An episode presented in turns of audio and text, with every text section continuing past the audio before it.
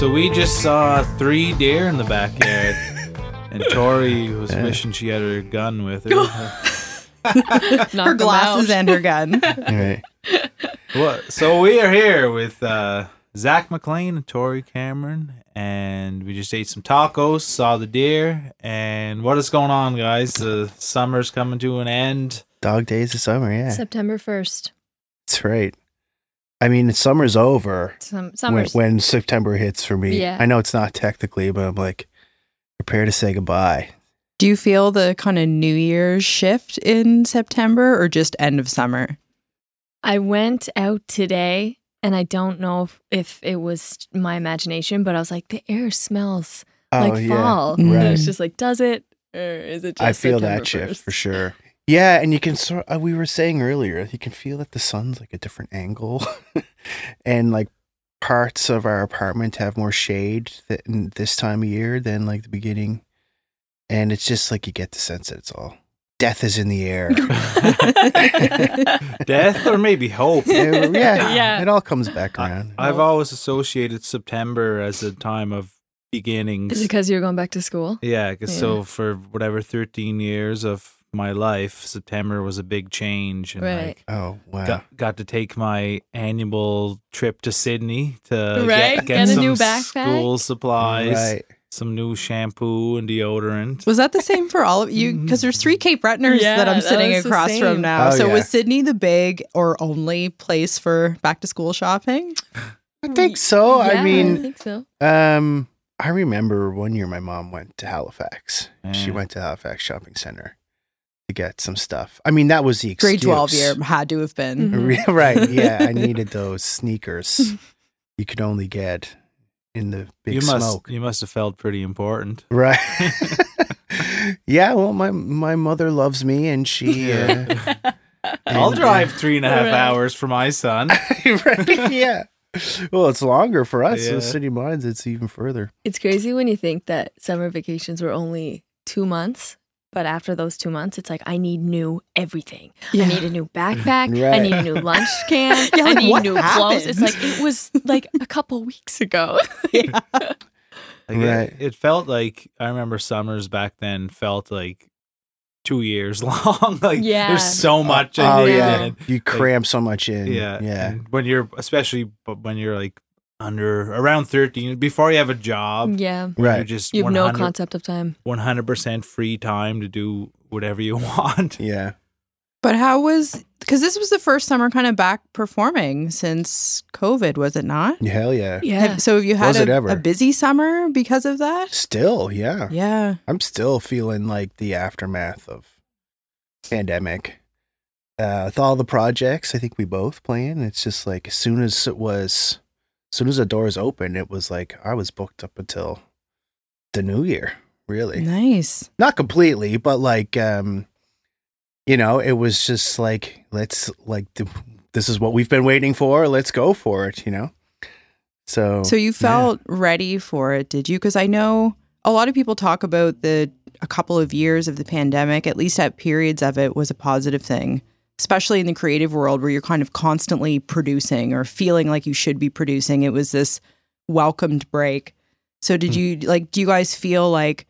You're excited to be back. Does it feel overwhelming to go just full throttle into this kind of where we left off a couple of years ago?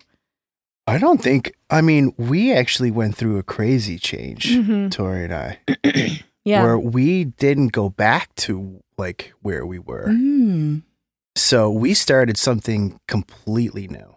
Um, we gave up uh, alcohol and um, During- jobs During too. COVID, new too, jobs. right? Yeah, yeah. It was at the very beginning. It just um, seemed like the right thing to do, and then like, yeah, we just put all that uh, on hold as well with everything else that was put on hold, and we we went right to zero, and then we started to sort of. I don't know, build a different self. Like that Mhm. seems very deep to say, but like I don't Oh, know. I feel like I didn't go back. You're to on the who I Mike and Kristen was. show. but like, yeah, that uh, that's kind of what how I look at it. anyway. Yeah. new jobs too. Yeah, like but we have like outside of music and stuff, we we have day jobs, Right. and it's you know combination of the two making ends meet. Yeah. And we completely changed the day job thing. Yeah.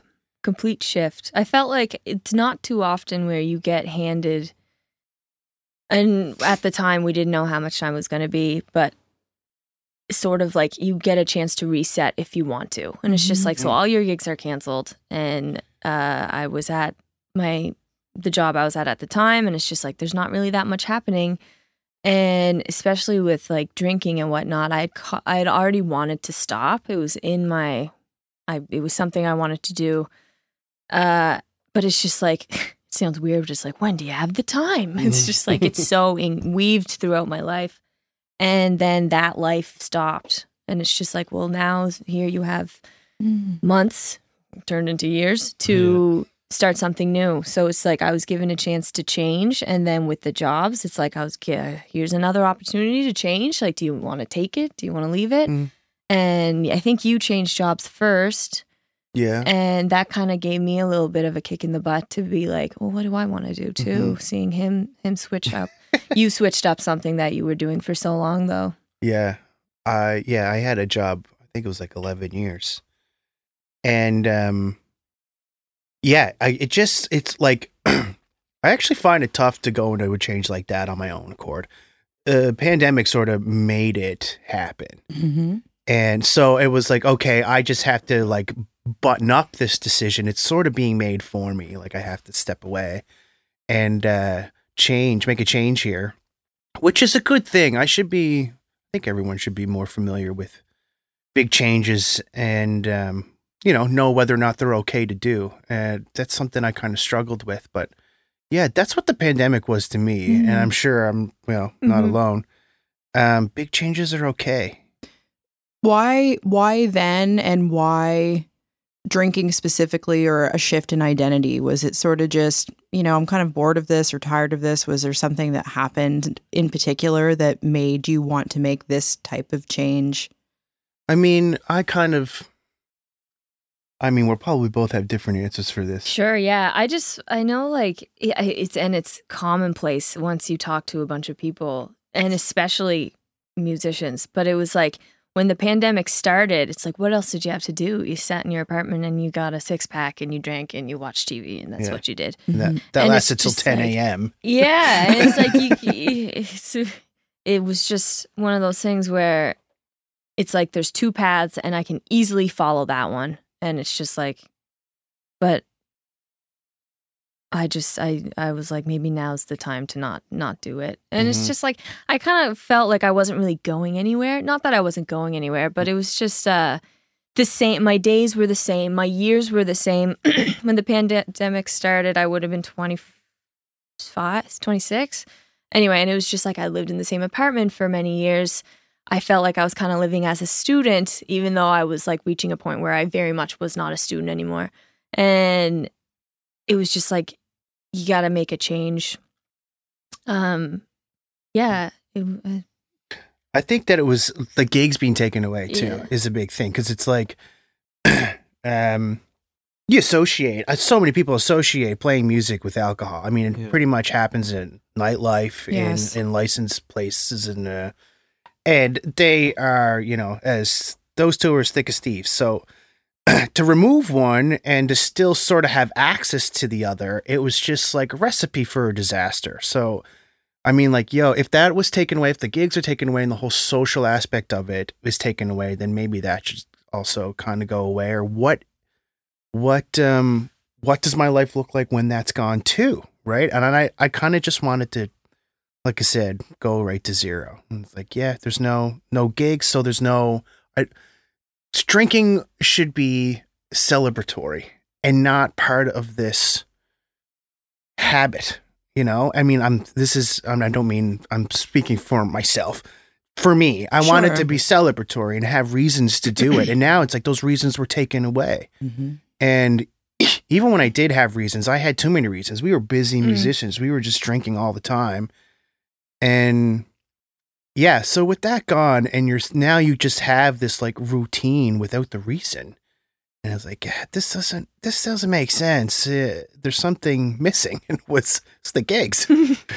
so yeah, to go right to zero and not uh, not drink. I mean, kind of lived in that was vibe for a while, and it was just like, hey, this is this is nice. I'm a I'm available for myself every day. You know, Mhm. I'm I'm around. Like I'm not. I don't have a day where I have to recover from whatever the hell I did the night before. Mm.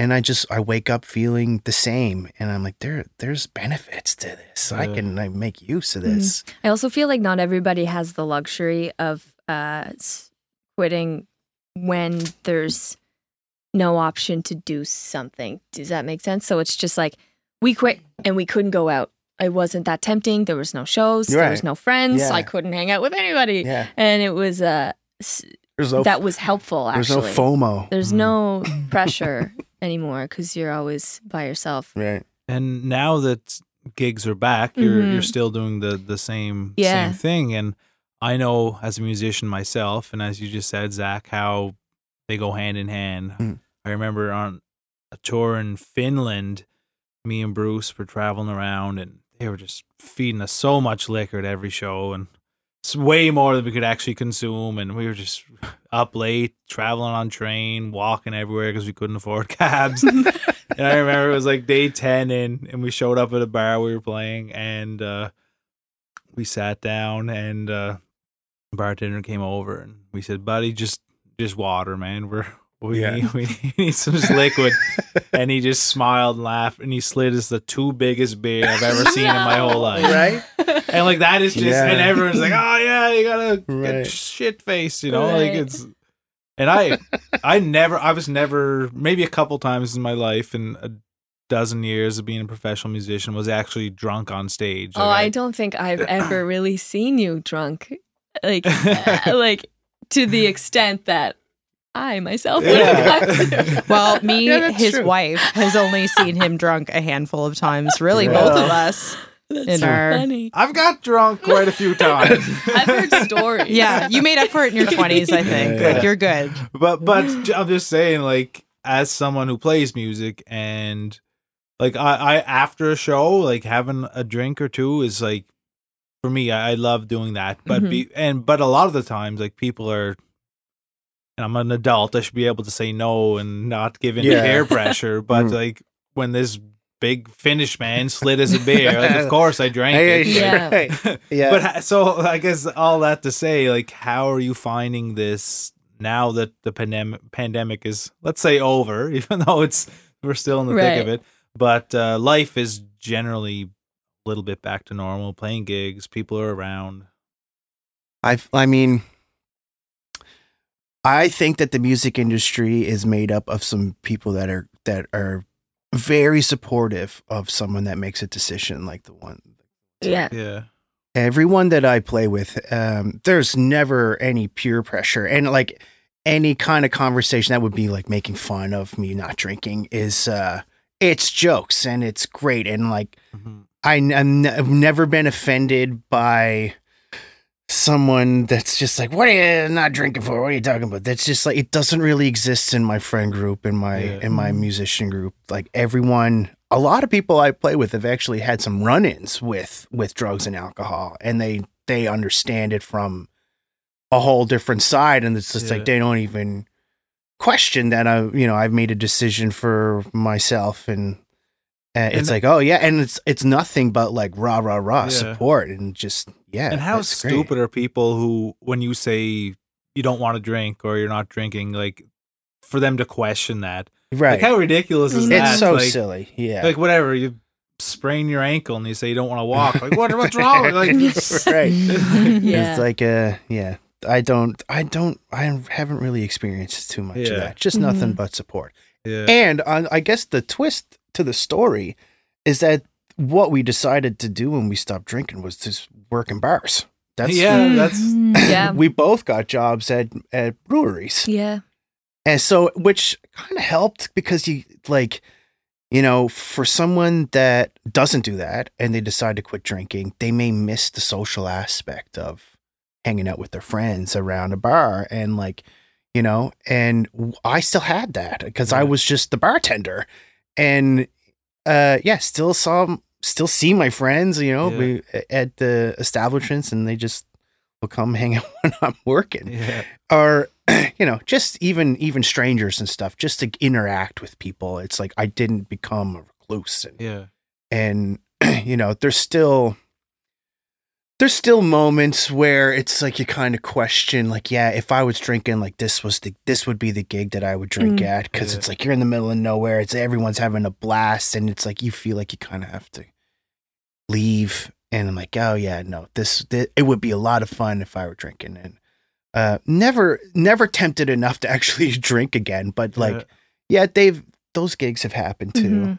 Yeah, there's like an, an aspect of it where it's like it can kind of be lonely at Yeah. times, but I'm okay with that Hmm. Mm. because I tend to be uh, um, a more of a introverted person, um, and I feel like that um, not loneliness is not the right word, but feeling like uh, withdrawing from those situations aligns with who I am as a person more than taking part and and getting drunk ever did. And it's just like I kind of thought it that was who I was, and it's just like I, it was who I was for a little bit, and it was fine.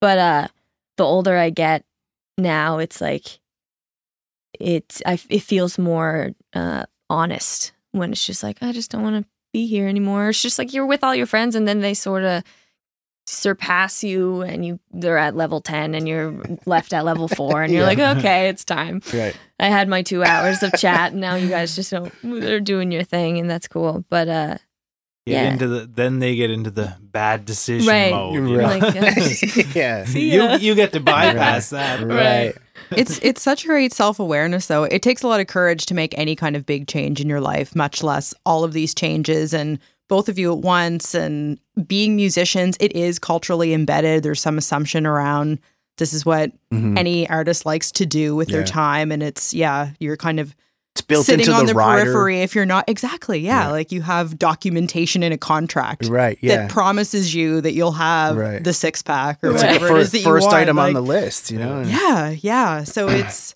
I don't know, it's really just it's nice to hear kind of the background perspective as to the why because I think it can be meaningful for other people to hear that story and feel comfortable to do that themselves. mhm.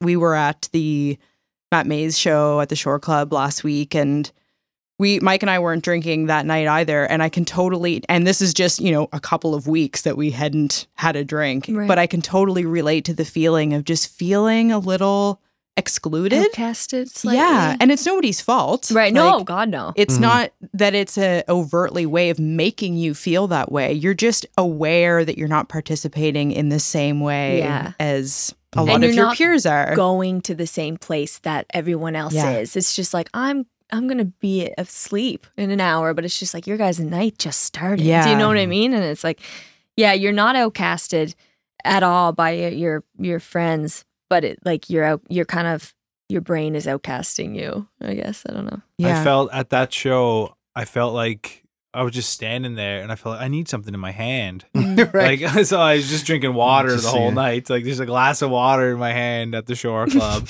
Loser. yeah. I'm, like, I'm a pansy. Uh, but I just felt I felt honestly, and this is 100 percent myself, but I felt more comfortable just holding a drink in my hand. yeah.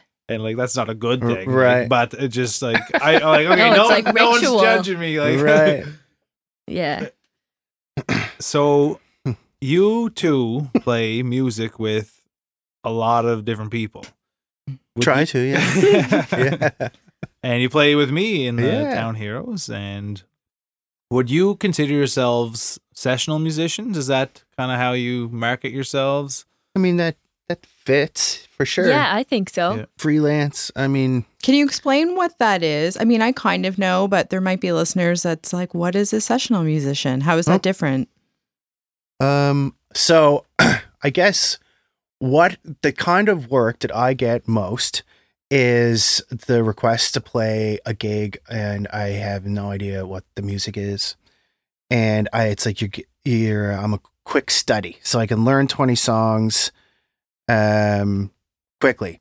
So I, oh, I, can you fill in for this person? Or I'm actually Sunday, I'm playing for, uh, Bob Schneider, who's from Austin for the Huff Festival. Uh, and so I'll just get uh, the request to can you play? Can you back this person up? Here's here's twenty songs, and I'll you know I'll learn my parts and hop in, and it's like a one off gig that you put a lot of work into, Mhm. Yeah. and that's what I get uh mm, the most. I would say. So they're sending you demos and you're at home like we used to do in the Yeah. 90s and practicing their Pearl Jam songs. And, Absolutely. yeah. Hell yeah. okay. Okay. and I just yeah, and I would shed it out. I have my own little station where I just learn songs. Mm-hmm. and learn a bunch of songs. Um uh and like yeah, I guess I've done a bit of that for like recording and I'll record myself and send it to to someone um and it gets put on that stuff. I've done traveling and when went to the studio and done session work that way. Mhm. Um but yeah, I guess like the crux of what I would do is it was just like so and so needs a guitar player. Can you learn the material? Mhm. And it's like, yeah, In one day. and right i mean sometimes it's a short amount of time yeah. and and for the most part it does turn into more more shows Mhm. i mean even playing with the town heroes it Yeah, sort of we- initially we started asked you to come to Germany right on a tour with us. Was that your first gig? yeah it was yeah, true. first Nice. gig was at uh, in the Reeperbahn Yeah. Festival in Yeah. Hamburg, which is the craziest place on earth, and at uh, like Canada House, like a bunch of right industry people there. Yeah. we never. That- yeah, first note we played on stage. We had rehearsals, Sent to obviously, Germany, yeah but uh, Wow. and Yeah. Tori, you would kind of consider yourself the same. Yeah. Yeah, for sure. Same thing. Here's a bunch of songs, learn them. a little Uh, different yeah. for like you like sing more Right. than i do Yeah, I've been trying to like open up. I mean, I love playing the bass, but it's like just offering more.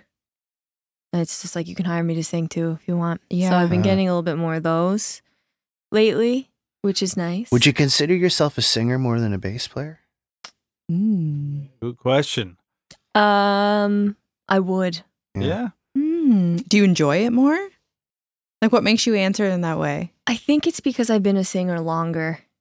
So like I've been singing since I was a kid, kid. Okay. Because your voice is in you, but it's just like I picked up the bass.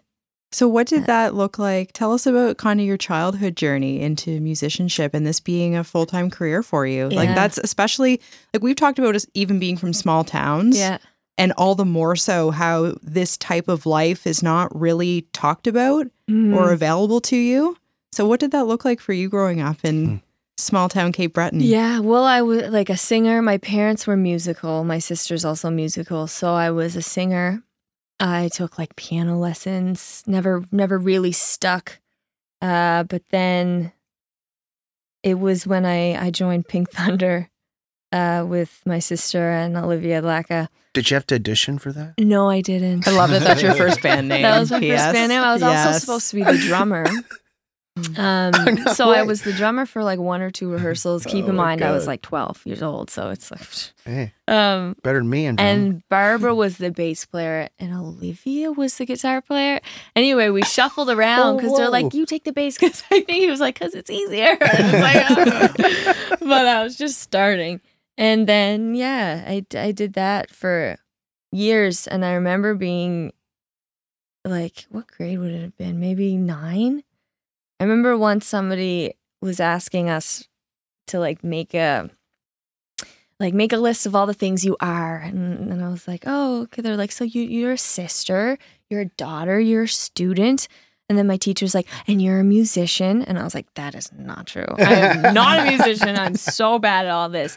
And i only really got to being comfortable calling myself a musician at like 23 or 24 Wow. And Yeah, last I always year felt you like I won was- Musician of the Year. right yeah so i did That must have felt pretty validating. yeah sometimes i look at it and i'm like still not true Yeah, but yeah, yeah, yeah. so cool. yeah I Yeah. remember I think it was a few years ago at Nova Scotia Music Week you had like your your ID pass they list all the bands that you're playing with and we joked like Tori basically had to roll out a scroll at that event because there were just so many bands. those was, it was a lot. Yeah, that was How was um I know your your parents were musical Mhm. as well. How was was there uh when you decided you want to be a musician, how did they react to that? Oh, very supportive. Yeah. I mean, my parents had to be there, whether it was my mom or my dad or both, because we were so young and we we start like we had gigs. Like Sherry uh, Jones took us and and helped us find our way. As Pink Thunder. As Pink Thunder, yeah. Yeah. So we ended up getting a lot of shows where it's just like now that I think about it, especially now that I'm a, like I work in in the bar setting, if I saw a 13 year old girl come in and try and play on, I'd be like, no, there's like you can't. No, it's just like you sign the permission slip. And then your parents stays there the whole mm. night until you play yeah. your show. I did that at Smooth Herman's, I remember, and it's just like, God, yeah, it's amazing and it was great. But it, yeah, no, they definitely were nothing but supportive. Did I you- mean, I play my dad's bass, Yeah. so Mm. Was it 1960? oh, I should have got the year before coming here. Uh, like it's, I think it's a 76. Okay. seven, is, but the neck and the body might not be the same. Oh, is that, it? Is that what right? Ryan said? Oh. Beautiful bass. Oh, it is beautiful. yeah. I actually remember the first time I was like super young, and they were always this, the Mustang guitar and the Mustang bass were in the closet, and the case was so big, especially for the bass. And then taking it out and like the bright red, uh, like carpet in the case, and like feeling it with my hands and stuff, and like, like never cat. knowing I would ever play that guitar for sixteen years. Incredible. You've bought a new bass since then, have you not? I did. Well, Yeah. actually, Zach got me one a few years ago for my birthday because he saw how uh, terrified I was taking the Mustang Oh, to Germany. On the road, yeah. Yeah. I was just not. I'm not fun to be around. I'm like, where's my guitar? And then yeah, I just bought uh, an Eastwood hollow body. That's really nice. nice. What's the model of that called? I don't know. The Clint. Is it? Yeah. The Clint. Wait Took- for it. Took me a second. I was like, I don't think I don't think that's right. Yeah. Yeah. Eastwood Clint. Uh, so what's uh what about you zach your your journey as a musician i know you had one of the best band names of all time uh jfkfc Oh yeah. Well, I, you know, I have to credit Roland McCarthy for that, and that was a very brief uh, experience in junior high. I think we played like a uh, talent show and lost. Um, but uh, yeah, that was almost just like a, a one-time joke thing. yeah. Uh, but the name stuck with me, so yeah, you can't you can't not tell that story. incredible Um, my, I mean, for me, it was like uh, I didn't know people didn't play music. You know, my parents were. My dad uh, plays guitar, still does, um, and just like a musician through and through. I also had a very big family who are all musical. My father's one of 16. He has Mm. 15 brothers and sisters and they were the church choir, you know. So it, it's so like every And the baseball team. and, and totally, yeah. There was actually nine boys in the family, so they were yeah. There was enough for a baseball team. Um, but also like my relatives, my cousins, my second cousins are the Barra MacNeils, so lots of fiddles and and and Celtic music up the wazoo, Hmm. and uh, it was just such a part of life since I was, you know, I didn't know any other way. So it wasn't like, oh yeah, they were very supportive when I decided. There was like I didn't decide, you know, it was Mhm. just part of uh, m- my life, and um, um, I wouldn't have it any other way. I, you know, so just like played in bands in junior high, and I always had a guitar around. I don't really remember the first moment I played guitar. I mean, just always kind of did. Um, but I I had a uh was really into skate punk, so I loved. I played a lot of punk rock as a kid, and I was in a band called One Day Late, and we had we shared a member with this other band called I Was a Spy, and that that band was probably the first one where I would like took seriously. We bought a van, an '89 Beauville, and we did some tours. To, and this is like just at a high school into university. Did like you know went to Toronto and just like really bare bonesing it too. So it's like, hey, thanks for coming out. Does anyone have a couch we can crash on? Like those kind of shows Yeah. and you know, just selling merch and scraping by. We would make pasta in alleyways on a Coleman stove, and we would. I remember somewhere in Saskatchewan, we found a Canadian Tire, and outside was like a tent display for all the tents for sale.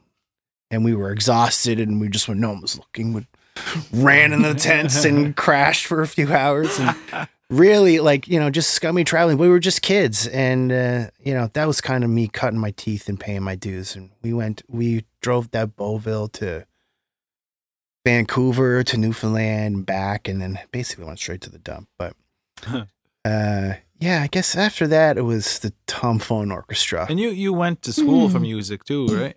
Oh yeah, so like, and this would have been during, um, I guess this, um, that was probably the early part of my university was playing in that band. Yeah.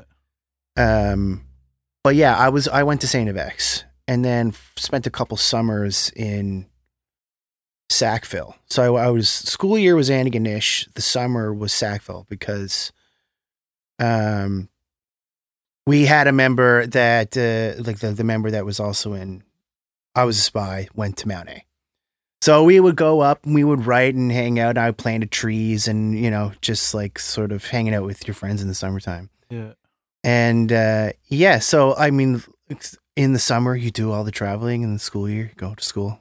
Yeah, and uh, yeah, it, I guess that was around like the the tail end of my university. I was I started to play with um the Tom Fun Orchestra, and they, that was when I guess I started to travel a little bit more. We did Ireland and Scotland, and I think we went to England for like a weekend once but like a bunch of trips to Toronto and and that kind of stuff. And then uh yeah, I guess leaving Tom Fun was my, my break from Cape Breton to to Halifax, and then I ended up here. Yeah, and that's been the stretch for me. Yeah. and your music is so ingrained in your family like when you after school and once you kind of got your i guess uh degree in music and that Mm. it was just completely normal just to to keep going eh like it wasn't Y- y- okay now you gotta get a job out west or something right right. Uh, I mean, I've, I've I've been through weird phases where it's like, oh, this isn't working. I need to figure out what I'm what I'm doing. Like even when I left Cape Breton to come to Hal- Halifax, it's like I I immediately had to go to a temp agency because I wasn't going to find enough work just with music and like nothing in my pocket and like I Mhm. you know, I did the best I could with gigs and stuff, and I was, I also did a bit of teaching and stuff, but, um, yeah, I was, I immediately, I was just grinding it out, like just whatever I could find, just saying yes to everything, and slowly building my way, my way up, I guess. Do you both play music still for fun? And I, I ask that in the frame of like Mike and I kind of struggle a little bit with creativity just for the sake of like, let's play with clay tonight Mhm. or like it having no purpose or necessity at the end of it. Or, do you find yourself just kind of like picking up a new instrument or pl- like playing, I guess, rather than it having to be for a reason? Yeah, I actually it's funny because I have been had well, the summer's been kind of insane, and I, I tend to you know you say yes to something months before, and it's like yeah, I'll have plenty of time to get ready for that, and then mm-hmm. more yeses around that yes, and it's just like you're constantly working. It's just like I'll be at my day job listening to the songs I have to learn. It's just like there's no Mm. there's not often a break, but I had a, a break a couple weeks ago or a week ago. And I was just like, Zach, can you find me a trumpet? I just want to play the trumpet because I heard this one trumpet sample in a song and it's just like, I want to do that. Uh, And when that flares up, it feels really good. I bet. And I did that with like piano a little bit over the over COVID, um, where it's just like learn how to play the songs and and sample new things and just like yeah, try something new. I do I do have this fascination with instruments where it's just like let's just get all the instruments and say we have mm-hmm. all the instruments. Did you get the trumpet in the end I'm still working on it. Well, this is only like four days ago. I said Yeah. this. because yeah. because in Queen, there's a trumpet at the end. Oh, right? So- obviously, you can't, you couldn't play bass and the trumpet at the same time. Wow. But Don't this, the- don't tell this girl what she can't the do. acoustic version, you could whip out the yeah, wouldn't everybody love that? Just one song. That'd be cool. Though. Just random. That would be impressive. Yeah. Yeah. How about you, Zach? Do you like to just yeah play around? Yeah, I and it think. doesn't have to be music either. Maybe Sure. It's, yeah. I mean, I like I actually do some like guitar building and stuff too. I feel like I try to get. Never really thought of it as a creative thing, but I'm. I feel like I'm always trying to solve some weird guitar, uh, uh, you know, problem or overcome some guitar obstacle in a creative way. And so, like, I will. I face a lot of that stuff with like, what's the right piece of electronics or this right gizmo or this whatever amplifier? What's the guitar setting? And I, I will try to, you know, tackle new ground that way.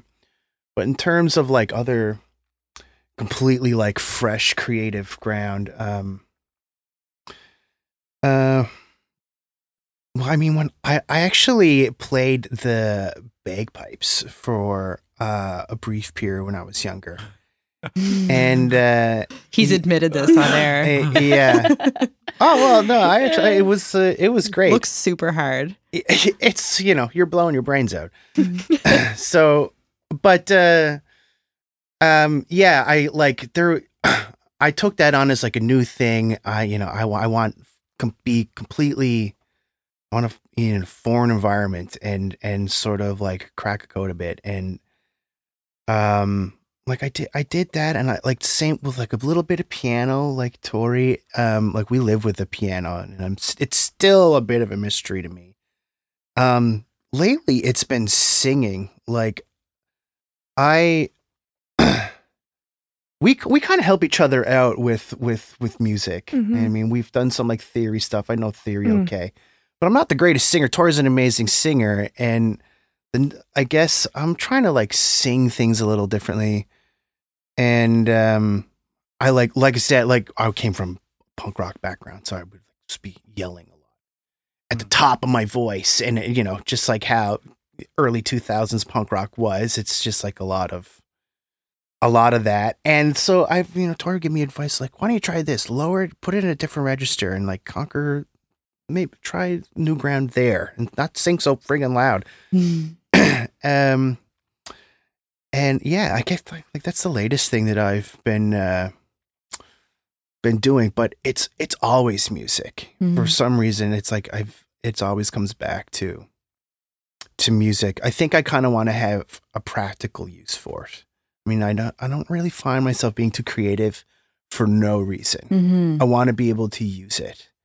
And I'll like go down a road so far. I'm like, yeah, if I'm not if if I'm not good, I don't want to say right away, but if I don't get like, oh, okay, I I'm, I'm I think I have some building blocks to to make use of this. If I don't get that, then I'll put it aside and try to find something new that I can use. You, you're a pretty big gear, a huge gear guy. Oh, like you're, oh, yeah. you're on uh, online looking for deals and buying new pedals, Endlessly, new yeah. guitars. Like I don't know when I'm we we rehearse at yeah your guys' place, but when I see all the cases lined up yeah. on the wall, They take up Zach so- Stratz, Zach Stratz. Like, you, you have so many guitars, Right. and and every time uh, we get together, you're like, try or hear this new pedal or whatever, right? Yeah, like yeah. you are like yeah. in you're in deep in the, the the gear world and that that really shows in what you're able to create like you when you're playing guitar you can ultimately make your guitar sound like anything there like Yeah. i'll say hey at the this start of this song can you make it sound like a fucking helicopter's coming in?" yeah. Well, let me see what I can figure out. so uh, Yeah. yeah you that you're I, I when I see you talking about that too, you're excited too. Like Oh yeah. you're you're in the the zone. I like I like that. Um, I mean, it's always guitar, but uh, there's something about the effects that makes it feel like a, a blank slate. You know, so it's like, yeah, I'm always playing the same instrument, but I can I can um, decorate it in, in an endless amount of ways and totally create something new Yeah. and fresh. Um, yeah, that's a lot of fun for me Yeah. for sure. and with with uh something like Maximum Overdrive, the '80s cover band you Yeah. play in, you're you're trying to dial in very specific sounds, Right. but are very different from song to song. So Yeah. that's got to be a challenge. Yeah, I am like I mean, uh I it, that's a completely different it's not so much creative. Um you're trying to recreate something, Yeah. something that's Mhm. already been done. So um but how you go about it, you can find uniqueness in um and you can sort of get the same end result that someone else got, only a different way that might be more convenient for you or I mean, there's a million different reasons why you would go about things differently, but yeah, th- I like that puzzle. I like how did you know, given the tools that I have, how can I get that sound? Not only get that sound, but how can I get it like that? Because I'm j- I just played this song. I'm going to be strapped with this guitar. I'm going to have this list of tools to use, and I got to get that sound. And that's a code I like to try to crack. Yeah, Super neat. yeah. I know you both uh, spent some time in Mexico. How how long ago was that trip? Like maybe six months or It's a March. in. March? Yeah. How important is it to be in a new environment to kind of just like clear your head? Like, what did that do for you to be somewhere else?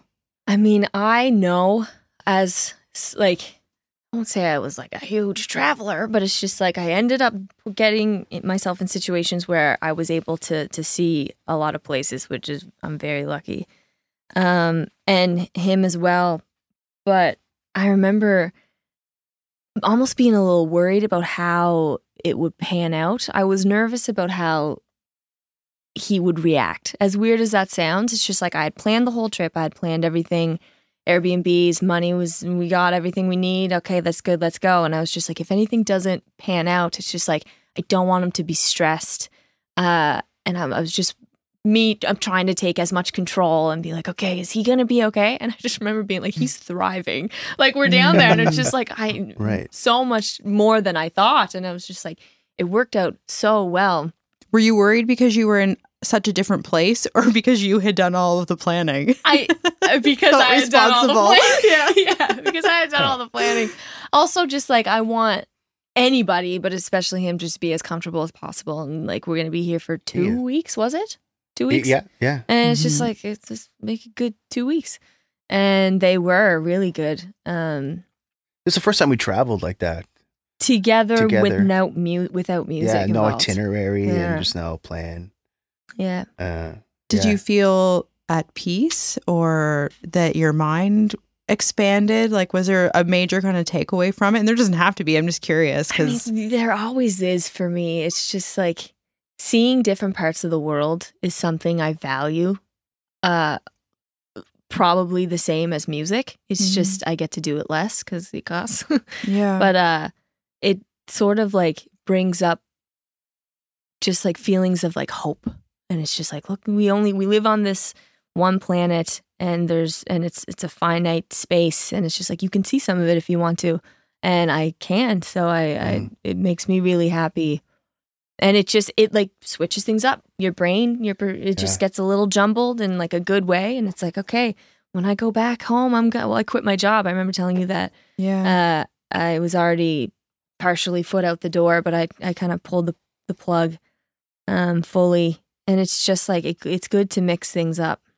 I find being exposed to just different ways of life Mhm. gives you permission to change your own life. Like we Right. get very rooted in I grew up in this I grew up in Nova Scotia and Mike and I have faced this too and we've talked about it before on the podcast just how other people from other parts of the world see us as Canadians. Right. So there's sort of this stereotype that lies around how we're expected to act or how we often do act and Mm-hmm. it it's nice to realize like I don't have to be this way just because it's expected of me as someone from Eastern Canada. Right. And Yeah. for whatever that, you know, might translate into work wise or personality wise, it's it's a good reminder. Yeah. And not everybody's exposed to something else. So you can get very just in your lane about Yeah. how you feel about Yeah. other people in the world. hmm yeah. And Yeah. especially going, I know you were in Mexico, like kind of in a little bit off the beaten path, right? Mhm. Like if you go to Mm. whatever New York or Yeah. the big cities, you're you're generally going down the the tourist the, Yeah. the same same path that a lot of people have, which is great. Like Mhm. nothing against going to New York, I love it. But when you go somewhere where it's completely different than how most people here live their lives, you really just get a different lens on how you can view the world and what you can take from that and how that can fit in your everyday life. Mhm. Yeah.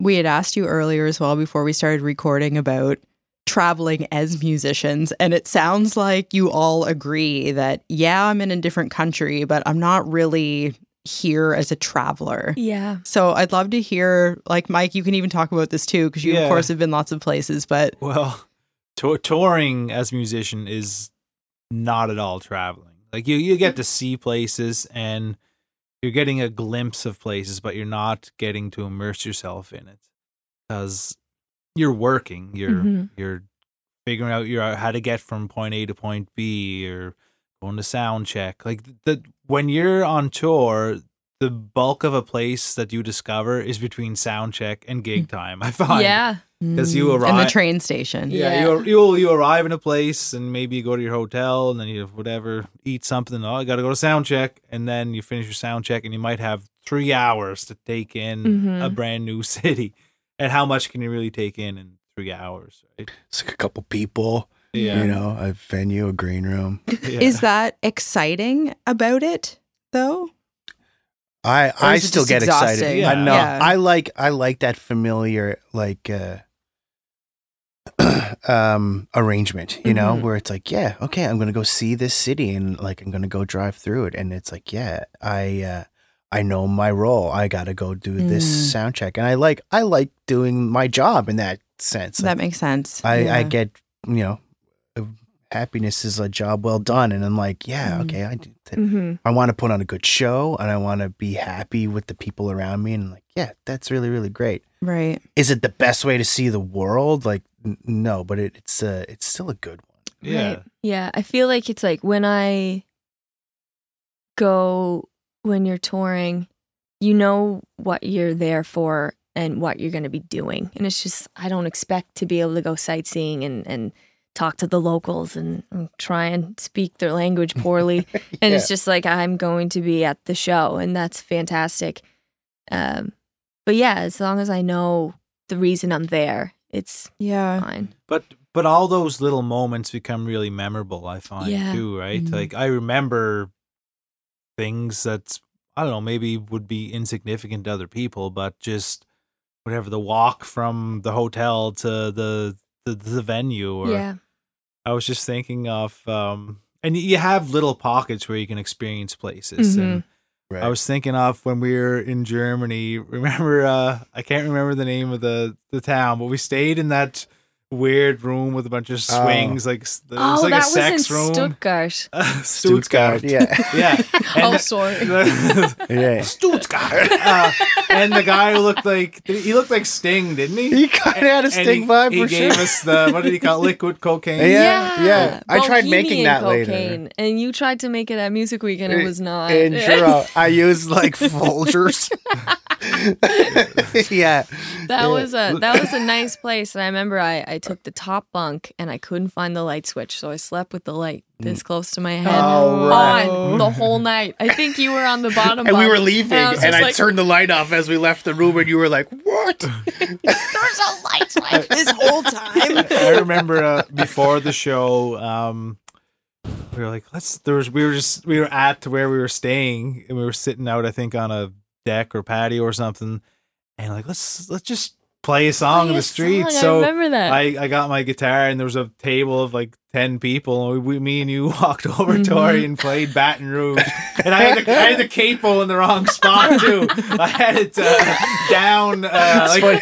two steps so it was like a low version of it I started playing like fuck because in uh on the acoustic guitar which is in standard it's uh different tuning on the electric I play and I just Oh, messed up but Uh, but I was just thinking that in that place in Stuttgart, um, I remember the next morning after sleeping in that weird man sex room. yeah. Um, Sex room or sax room? Sex. Sex Okay. room. there was yeah. like there's a bunch of beds and like weird So many swings. hammocks. yeah, and, weird uh, sex hammocks. Yeah. Um, He's like, "Welcome." Yeah. Like, oh, I don't think he had a shirt on most of the time either. He's yeah, But, he was uh, pretty. Mm. Anyway, Freewheeling. I remember the next morning I woke up early and I just hiked up a hill. I didn't know where I was going and I could look I looked down at the town like from up there. I just sat there and like this is beautiful. Like Yeah.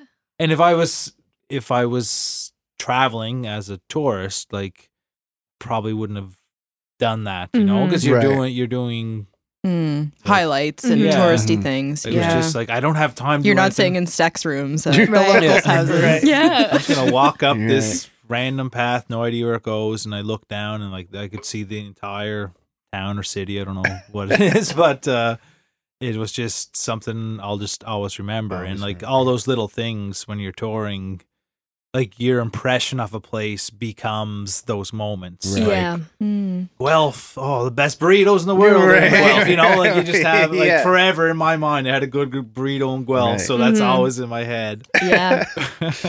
Yeah, I guess though, um, when you go when you travel with with like not for music, and you have to piece it all together yourself, uh, it can't. I it was really rewarding. I mean, you did most of it, but I was just remember thinking that, like so proud of you, like.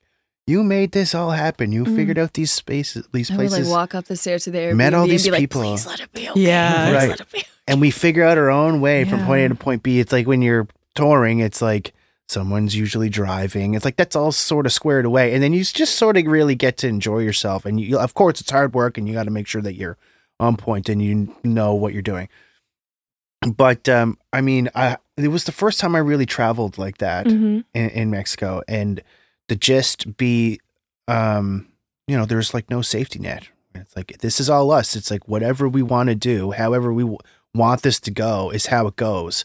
We don't ask someone like, "When's lobby call? Right. When do Mhm. you, when do we have when sound check?" It's like Mhm. it's whenever you want to do anything, and you got to make sure you have a good time because it's like you came all this way. So it's like pressure's on to enjoy yourself, Yeah, and, you're and not then of making course, money every night. Right. Yeah. Right. And then so when you have the greatest time, it's like it's really rewarding. It's like we we made all of this. We designed this time Mhm. entirely ourselves. And I love uh, that. I've never heard traveling described in this way. Oh. Like just designing it. That's such a great way of looking at it because it's yeah, it's so true. You get to design where you stay and what neighborhood you're in, what food Mhm. you eat that day, what people you interact with. Right. Yeah, Yeah. just like and you're you're starting from like zero because I was looking at the map and being like, we'll go here, then here, then here, and then last second, uh, we get there and it's just like I don't want to. We don't want to drive. Like yeah, we, had don't plan wanna to rent a, car. vehicle. Yeah. Like that could throw a wrench in plans because it's just like it's too crazy. Let's just not Mhm. do something that's going to stress one of us out Mm-hmm. and changing one of the destinations we were going to because it turns out it was in the we were far more in the middle of nowhere than I had thought, which is I love that. But uh it's like, yeah, no, buses don't go there. So what are you gonna do? And it's like, okay, what are we gonna do? And then you just decide what you're gonna do, and it's awesome. And you're just like, Pivot on the spot. Yeah, there's Yeah. no there's no loss. You're just like we're making it up as you go along. And Yeah, Yeah. sometimes when you the opportunity to react to your situation creates the the best the thing, best Mhm. right? Yeah. Like cuz and and sometimes like you say I want to I have to see this museum or I have to Right. do this Right. and that and you do Yeah. it but a lot of the most memorable things probably from our experiences are just things that you would never have thought of or never planned and just something happened that led to something else that led to this other thing, Exactly. and you're just following the the route of it all hmm Mhm. Then that was you know we had canceling those plans and changing last minute. I, yeah, I think that was like it just led to such a. It, they were the right decisions to Yeah, make, they were. right? And like I'm glad that we we weren't stressed about a vehicle or how Mhm. to get around. Um, getting around without a vehicle was actually really easy, and you know it just uh, you learn on the fly. It being on the fly was just really it felt satisfying. It's Mhm. like, okay, so no more car. Just get used to that idea right now. Right. Here we go. and And it, it's it feels more like an adventure too right? Yeah. like you're it's a choose your own adventure where you Right. you get to make all the things happen Mm-hmm. and you never know where it's going to go but and hope and most of the time it ends up good. But Mhm. Right. but there's bad things that can happen. Yeah, definitely. we have a whole book about that. Right, right. but it builds it builds your confidence too. Like I feel like that's something you bring home with you. Like, oh, okay, I executed this massive project. Is Right. really what it feels like. And yeah, had to cancel things and change my Mhm. plans and ended up in this dark alley with a scary person and Right. I'm still here. Like Mhm. all those things you bring home with you. Hmm Yeah. And we ne- obviously, if people listen up to this point, they they'll, they'll know. But we never said that you are a couple. Oh, right. like which is uh, Ah, yeah, we're not just traveling bandmates. yeah. Some people thought that. Yeah, I suppose. get along really good. yeah, we are a couple. yeah, we had right. planned to talk about this or ask you about it. Can I ask you where like where you met or how you started, like where your relationship started? Or is this is everyone gonna blush in the room? No, no. No. Okay. Well, we met. Uh, you guys hired him. Town heroes brought them together. Yeah, I mean, I still knew. Entertainer of the year. I know. I, right? Yeah, matchmaker of the year. Um, I, I like I knew of you through the other like Floodland. Mhm. I remember talking to Aaron Green about you when you were playing bass. So I went to school with Aaron. Right. um, who played guitar in the Town Heroes before I did. So I've actually known Aaron for longer than anyone actually in this room. So, um, yeah, it, like so. I don't know how he found you, but he was. Through Uh, Dana. 'cause oh, I was okay. playing with El Delaware. I yeah, I just remember. So like, you, do you have like this new bass player? Yeah, yeah, she's great. And then I think I just saw you at some shows, and just there was. I remember like the first time we really said anything to each other was at in Truro. We played. What is that? It was Salty Dog. We were just talking about that, right? Yeah, And I It's was like a- coming the off street of a tour. party? Yeah. and they they just set you up on the street, and uh, yeah, you just play on this truck platform in Truro. Is that Yeah. what you played with Adam Ball? I played with Adam. Yeah, Adam, we yeah. played. Yeah, Right. 'Cause I just yeah. got off like a week long tour with T and Cameron, I think, and then drove straight to do that. And I was so tired. right. I was dead. but yeah, then we then I was hired to be in Town Heroes, and then we went to Germany, and Yeah, Germany's is such a history. romantic place. yeah. the way you've described it so far, I can of course Der understand how this happened. Yeah. Schnitzel in Stuttgart. yeah, we went out uh, on Oktoberfest, and um, You bought me a, a sandwich for the car ride that nearly made oh, me. yeah. Oh my god, We had to pull over. Right. We found a gas station. Those were that's one of the uh, bad traveling experiences. He's like, here, I bought this for you. I'm like, oh, thanks. It's like That's the gas gonna well station with right. Yeah. Are you both romantics? Romantics? I would say you aren't, yeah. but but he, he uh, is very act of service kind of Hmm. Person. So it may not be like a bouquet of flowers, but it is. Guitar Uh, pedal. I set your guitar. Yeah, Mhm. no, a guitar pedal, or I set up your guitar for you, or I found this fretless bass that I'm going to build for you. So, Yeah, I love that. mhm. And how would you describe Tori, Zach, Oh as a wow. partner in that? Uh, this is like a game show. Mhm. um very romantic. Yeah, absolutely romantic. Really? Here is a seashell I got you. it's Oh. true. And it's like if I lose that seashell, I'm dead. No, I wouldn't know. Right. Yeah, you're just saying that because you have a microphone. um, he pulls it out of his pocket. Right. Oh um, uh, but still, that's like we support each other um, in every way that we can. I think that we're more supportive of each other than we are romantic about each other. Mhm. That's like- romance. Yeah, I suppose. Yeah, it's like um, it's commitment, and I don't want it to make it sound. It's not work, but it's just like responsibility. We have a s- responsibility to each other Mhm. that is um very loving but uh, it's like um serious you know And it's just like yeah no like you just saying like i wanted to make sure he was comfortable it's mm-hmm. not because like i'm this High maintenance or high anything. no it's just like that's that's tori caring cares. yeah, Yeah. and I, I like i'm the this yeah so tori is caring for sure I see you both as such you're you both present yourself as very calm and articulate and just present with people but you're two of the most just badass rock and roll people when you're on stage. It's it's interesting though because it's such and Tori especially I've commented about you in the past like your stage presence to me is remarkable and I, I we've seen a lot of musicians in our life but it, it's it's feels like almost a split personality. I don't know if you feel that way about yourselves but as an observer to know you sitting in this setting and then to see you just absolutely shred a stage is like who is this person? yeah, I'd say they're probably pretty different.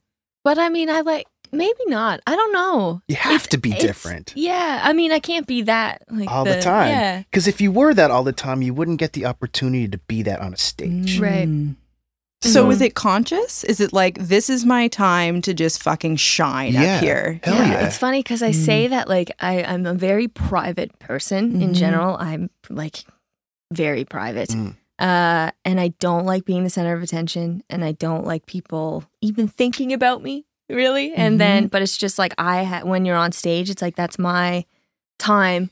Like, look at me. I'm ready. Okay. This is it. Mhm. The- I'm, I'm give, this is very, uh, okay with me. So it's Mhm. just like, I'm, well, I like it. Do you know what I mean? It's just like, so this is, I'll dance around and whatever because I Mm. like the attention on stage, but otherwise, I do not like the attention. On Does it feel like a character though? Like I'm No, curious about what this feel like- emotional experience it's very is much like. me. Okay. It's just a Mm. side of me that like comes out when like the crowd is is is bringing it out. It's like I'm I wouldn't really be able to do that if there was nobody out there. Yeah, you know what I mean? that makes like, sense. I'm yeah. responding the to mu- them. music Okay. too, right? Very like much the so, feel yeah. of just the song pulsating Yeah, through you. I also really like to dance. Um, I don't dance as much anymore because I don't go to like clubs. But it's just like Mhm. I like to dance and Yeah. I s- express myself we always through have body a movement. We have a little dance party after each podcast. So Oh, we'll, nice. we'll Yeah. see. You gotta, you gotta film it. Film it. Look at the deer in it. yeah. yeah. Dear dance party. Mm. Yeah. We like to also ask our guests um, what your idea of making it is. And with that in mind, if you feel like you have in fact made it, I mean, you can rock, paper, scissors for who goes first if you want. oh God, I feel I, go- I'll go first. I mean, Well, we can. I might, I might just fumble around some sentences before I find anything redeeming. But um, I mean, making it, I guess, in my mind, would be a sustainable, uh, some kind of sustainability. Um, you can still make it without it, though. But I mean, I guess that would be what I would strive, what I'm striving to obtain. hmm And no, I haven't uh, ob- obtained it. And I, I, part of me wonders is like, I might, even if I did find a sustainable way to continue to be a musician, if that would be, I would arrive there and, and be like, I don't like this. It's like maybe, maybe making it, it's like, it's not it. It's the fantasy of making it that is really more. And it's like, like once you make it and, and you're not clawing, Like that keeps you motivated. yeah, it's like if you Ah. don't, it's like the fire under your ass will go out if you make it. So I don't know. Well, I, a lot of people, um, the day after they won uh, Oscar or Grammy or something, is like the most depressed they've ever been. Mhm. right. It's like Like- it's over. You've accomplished it. Right. Yeah. And I, I guess the good thing with music is there's not really a ceiling, right? Right. So Mm-hmm. you can you can become sustainable, but then you could surpass that tenfold. you know? Totally. Yeah. But Yeah. I don't, I don't think I've made it. And I, I consider like that, that would be the, the general definition, the general idea of what making it is in my, in my mind. It's Mhm. like just the sustainability, which I guess can be bad. You know, I could, uh, if you just have this same consistent thing, like if, like an artist that's made it, um, they had a big, big hit, and they're they're, they're just relegated to that their whole life, and they can try to break away, you know, um, and do other things, but it's like if it's if it's if they made it so far, they're just at the top. Like, good luck seeing Jason Alexander as not George Costanza. Yeah. Do you know what I Right. mean? Mhm. Yeah, so it's a great it's- analogy. it's like you're not it's so uh so hard to break it from like really really making it and not that that's anything that i have to worry about but when I when i when i'm like oh no i haven't made it i'm not too bummed about that it's just like there's good in clawing through and and uh, and chasing something even if you don't get it it's like you know thrills in the hunt Yeah, I Mm. love this answer. Yeah, that's great. How about you, Tori? Can you relate? Uh, well, to not, I'm, I haven't made it.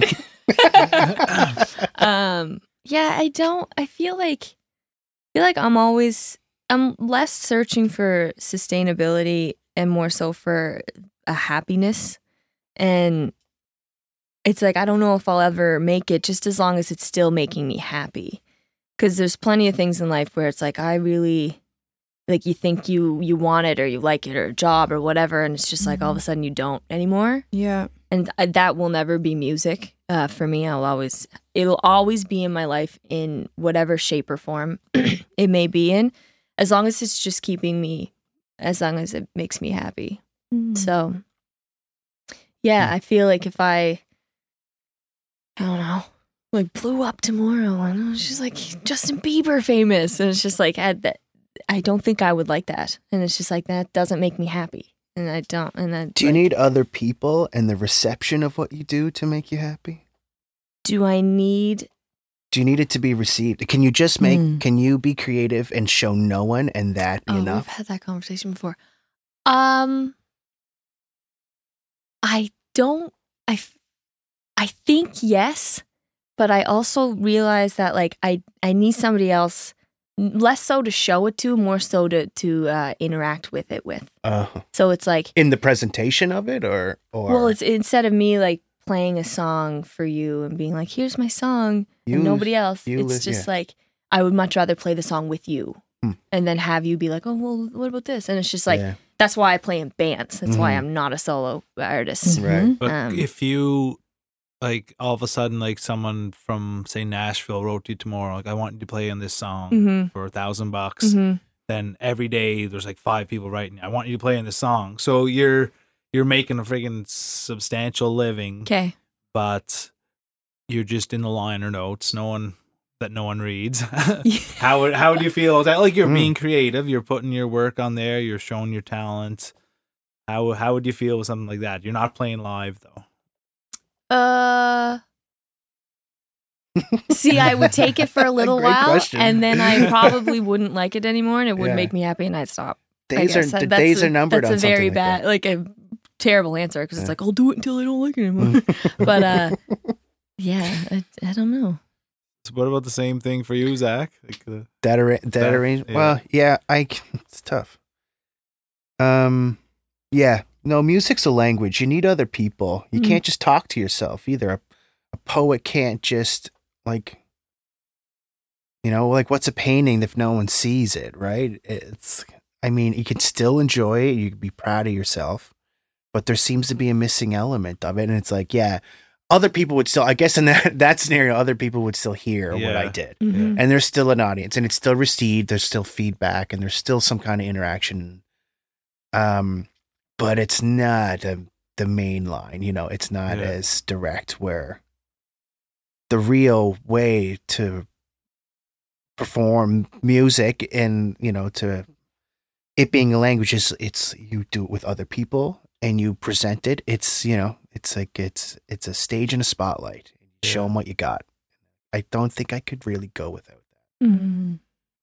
Yeah, I think there's almost like we don't want to admit that we enjoy or value the reception of an audience because it's like this should be pure enough of a desire within me that like I'm Right. good without that. Mhm. Yeah.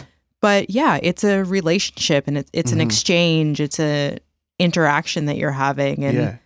even talking about you being on stage like that fuels you it makes you feel differently than if those people weren't there Mhm. if i had an art show and nobody showed up like i Mm. wouldn't be sitting there proud of my paintings Right. Right. i'd be feeling Yeah. pretty like bad Bummed. that yeah yeah that's just the truth Yeah. whether or not that's sort of the enlightened way of looking at it Mhm. that's yeah the honest truth Mhm. Yeah. I think again, I think the audience is needed. Yeah. Yeah. I think the audience. Is You can't be your only audience member, I guess. Mhm. Yeah. I- Oh. yeah, I feel like I just, I guess I, it's like an ego thing, and I and it's like a it's a weird thing to admit to, I guess. So, but it's just like right. yeah, you and a lot of people yeah. don't. A lot of people are like, I do it for myself. And this is just for me and and like it's eh, is it you know well then why you tell me about it Why are you forced me to Yeah, listen to why, it? why are you selling it how much is it again if it's just for you keep it yeah, good call.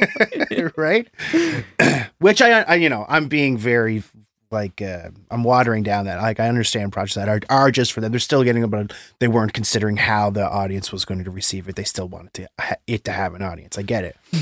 But um yeah there there is that answer a lot where it, you know it's like oh no i do it just i don't consider the audience.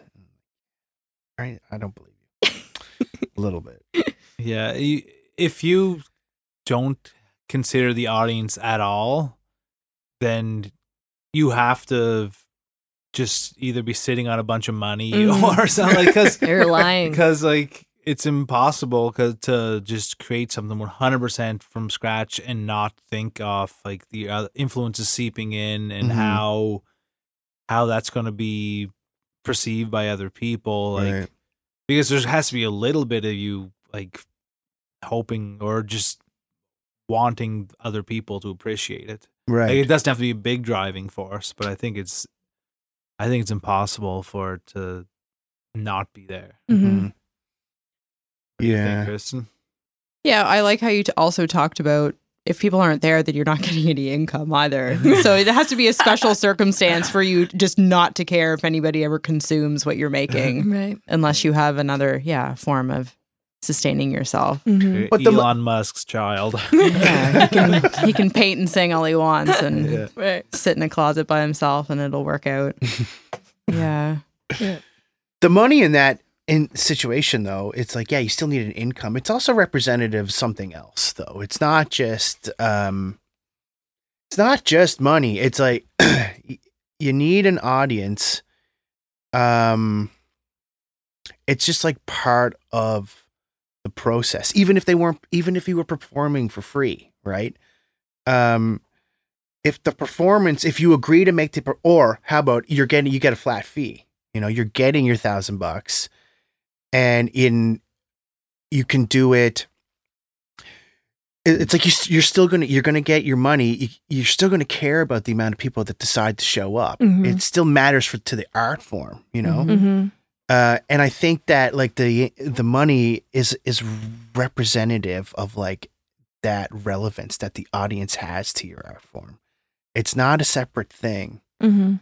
and yeah, I just I Podcasting's been interesting in this way because we're not making money from this. Mm. I guess it's a form of creativity, but I can truly say that having guests over like you are tonight really brings me happiness and Mhm. satisfaction. And I truly enjoy just getting to know people in a different way. And we probably wouldn't just sit and talk like this Mhm. in other settings. So it's very creatively rewarding, even though there is maybe we'll have one listener, maybe there'll be tens of thousands of listeners, but that part doesn't really cross my mind in the same way it would at a show. Mhm. So maybe it's like the type of expression of the creativity that that way of thinking can shift a little bit. I don't know. yeah, no, that's yeah, I get that Mm. for Mhm. sure. There's a thing I experienced, and I heard someone talk about it recently. Uh, when I'm working on a song in my studio here on my own, like mixing or whatever, making a demo, I could listen to it a million times and think, "Yeah, that's it's it's great right now." But when when someone comes in, if Kristen comes in and I say, "Come on in and listen to it," when she sits down and we listen to it, I experience it in a different way, like back to the Mm. audience, right? Like, yeah, and I yeah. don't I don't know if that is just me picking up on like very subtle things, like it's my intuition seeing like uh, she likes this but doesn't like this. Mhm. Oh, I, I I I don't know the explanation for it, but I know I perceive my own music differently when someone else is Mhm. there. Yeah, yeah. I then I think that's important. Yeah. Yeah, it's a. It, it doesn't have to be. It's not. It's not this absolute thing in every, in every like art form. But um, audience perception, uh, is is relevant. You know, it's like y- you can't be the only one that likes what you do. Yeah. Again, I'm speaking in absolutes. Like you can, sure, but there's just something so rewarding when it's when it's shared. You know, and uh, uh, I I mean even even like recording yourself and hearing yourself back and just taking the role of like the audience member, even if it's just you, you're gonna have a different perspective as opposed to just always like playing it and singing it. Yeah. and just like that that perspective is uh is essential.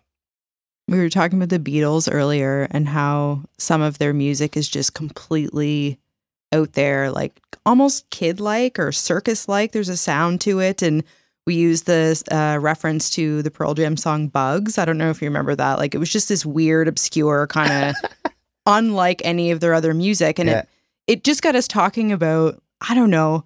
Yeah, like this is so different from what your audience typically resonates with. Was this just the musician like, I got to try something Right. new? And like, I don't really care if this sticks or not, or Mhm. like, what is that about? Uh-huh. So I don't know. Maybe we all go through that just kind of like, this is for me, Right. not Right. for you. right right I don't Right. care how it's received. right and so okay so then if you don't care for it's how it's received then you're okay for it to die you know it's like if you uh if you do if you want to be able to continue you want to make it better and and, and you want to make it something that you do all the time then i think you like it would make sense to care about how it's received. But if it's like I don't care how it's received, then uh, then I think you'd have to be accept it not being able to be something that you do.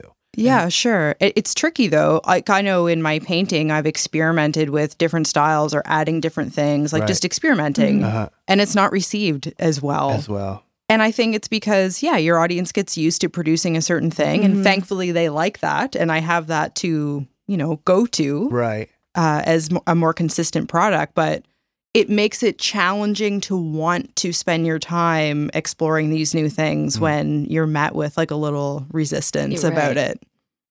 Yeah. Is Yeah. there anything you do that like um that you doubt the like? Do you often do something that you may doubt the reception of?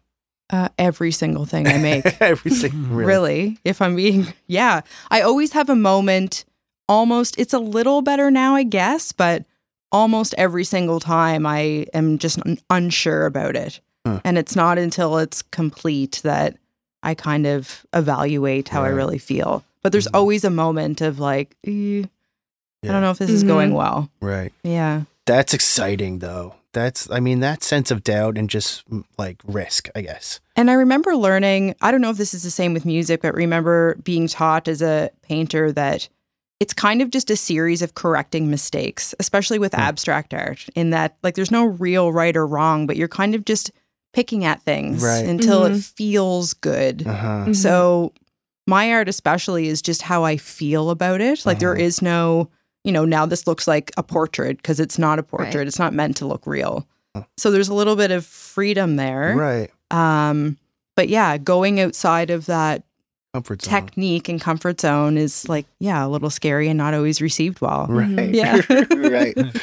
Before you start a painting, you don't have a vision, do you, or some? Is it different? It depends. If I'm making something that's meant to be a landscape or inspired by something, I have more of an idea of a palette, maybe, or, uh, you know, I've had people ask for custom pieces that are inspired by a trip they've been on or their favorite song. Like you and I did a collaboration together where I did a painting for every song. So there's more thought put into it like that, but it's never meant to really look like something realistic necessarily. Do you Yeah. do you more often like sort of make it up as you go? You just sort of plant a seed and you and you kind of follow. Yeah, that's what I like about it. It's kind of out of my control to some extent. Right. Mhm. You're answering So it. yeah, Mhm. it's just such a dance that So that's what makes the process really fun. Mhm. It's not just about the finished product. Like I love being in my studio. I love being alone in there. It's a controlled environment. Like everything about it just feels like it's for me. Mhm. It's kind of a self-centered place to live, Mhm. but it's such a comfort and a joy and so a peace. opposite of it's not a performance. Yeah, right. exactly. Yeah, how That's- different. Yeah, Mhm. that is very cool. hmm But that's why it's cool to hear about, especially the performance aspect of- of music. Like to me, I look at you know the three of you and and Bruce, of course, is in your band. But when I see you perform, it just I often think to myself that must feel so good, like It such a, a release It and does, just yeah. That's Yeah. true. The That, physical I'm glad it does reaction. because yeah. it looks like man. Like I would be terrified to be any one of you right now, but that's gotta be awesome. yeah, Yeah, Right. there's definitely some things where it's just like I'll close my eyes and just it's like where's she looking? Oh, she has her eyes closed. Mm, right. It's just like I'm thousand miles away, but I'm still here. Mm. Right. But it's just like Mhm. let me take this moment and just feel, especially with the instrument that I play. It's very Mm. you can feel it. But yeah, yeah. There's something about like prac prepping, worrying, pr- uh, you know, practicing all of the stress that can lead towards a performance. And it actually all goes away, not when it's over, but when it's happening. hmm and it when it's just like so this is the moment where i i do all this stuff and it's that's the magical thing where it's just like as it's happening it's it's stress free it's not when it's over i mean it, there's been gigs where i've been stressed as it's happening i've been re- really nervous and when it's over it's really unsatisfying because it's just like i spent the whole time Mm, worried Yeah. um but the good ones are the ones where they start and you're like well it doesn't matter Ride the now wave. Yeah, Let's you, ride you the put in the work. Yeah. you- yeah and it's like this is what it's for nothing. Yeah, nothing else is going to change the outcome. Exactly. just can't you can't redo go. this. Yeah. And to know to know that before you start, like right before you start, and it's just like, all right, you know, it's just like as soon as the four count comes in, and you're just like, okay, here we Yeah. go. I just I don't so care cool. anymore. I can't. I can't care. I mean, what would caring do? Nothing. Mhm. You know. Right. So you just like let it rip. So before we wrap up, with that in mind, is there a show or a moment that you can recall that gave you that feeling more than the rest? Like just that feeling of presence and being in a different place, kind of escaping your body. I um I actually I took on this role of organizing some benefit shows when Jay Smith passed away. And I, I played some really big shows. He was like really supported and adored uh, in the music industry. And I I played in Rock Ranger and then he moved to Halifax and I played in his uh, solo project. And I just knew a lot of his material. Um and was sort of in the position to sort of I can musically arrange a night of uh, like a tribute concert and have all the stuff played. And we did a concert at the um, uh ballroom in the casino. Jeez. Obviously my mind was elsewhere, but um it it was it was like one guest after another and it was like the you know the greatest guests of Nova Scotia musicians, Gordie Sampson, Matt Mays, Joel Plaskett. And it's, you know, and we like to just sort of really go through that. And, and I, I stressed and worried so much about that just because, I mean, it was, it was a big deal to me. Mm-hmm. And for that to begin, and it was like a huge ballroom full of people. Um, that release and that tribute, what I don't think there's going to be too. It's going to be hard to beat that one for sure. Yeah, that'd Yeah. kind of that's the Mhm. one that's uh, comes off the top of my. Mm-hmm. That's beautiful. In tribute to Mhm. someone.